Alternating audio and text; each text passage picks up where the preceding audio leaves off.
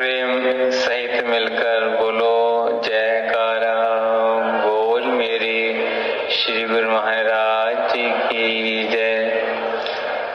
गुरुमुखों को जो श्री सदगुरुदेव दाता दयाल जी की कृपा से ये पावन दर्शन और श्री आरती पूजा का सौभाग्य मिलता है तो इसके साथ पाँच मिनट भजन अभ्यास का भी नियम बनाया गया है।